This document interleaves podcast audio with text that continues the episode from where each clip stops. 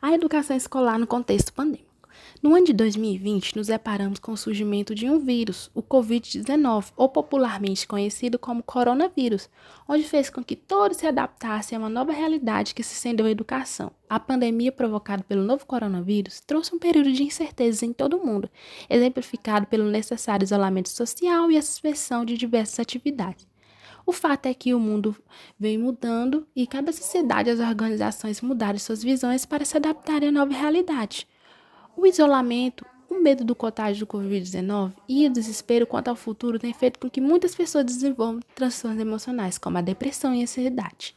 Nesse meio tempo, a rotina dentro da sala de aula foi esquecida e passou a ser mediada por meio de recursos tecnológicos, ou seja, o estudante e o professor se encontram exclusivamente pela tela de um computador ou celular, sendo esse um dos principais desafios do novo ensinar.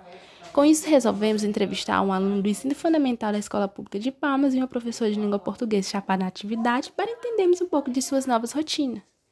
Onde os perguntamos o que acham dessa nova modalidade de ensino remoto e quais as principais dificuldades.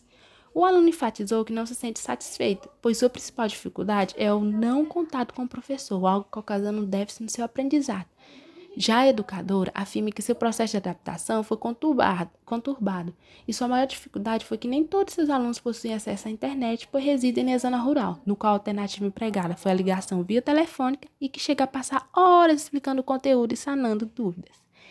Embora podemos ver que, de certa forma, o ensino remoto e a adaptação do mesmo possui vantagens e desvantagens, pois em relação às vantagens, evita o contato dos alunos e professores ao vírus, além de não perderem o semestre. Já as desvantagens é que nem todos os alunos possuem acesso à internet, assim como o entrevistado possui dificuldade em aprender de forma virtual.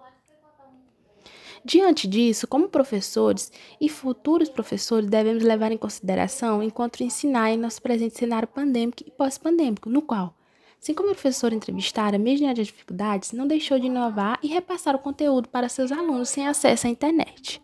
Temos que buscar meios, metodologias que envolvam todos os discentes em sala de aula, respeitando suas particularidades. Com toda a certeza, vivemos esperança de dias melhores, dias de paz, dias no qual retornaremos à nossa rotina. Por consequência das mudanças que a pandemia provoca no mundo, é importante focarmos no agora, mesmo que isso pareça ser impossível. Portanto, cabe a nós vivermos um dia após o outro com responsabilidade, cuidado, segurança e, acima de tudo, tentando revisitar, revisitar as nossas prioridades e entender o que pode mudar no hoje para que conseguimos colher frutos no amanhã de forma saudável, é claro.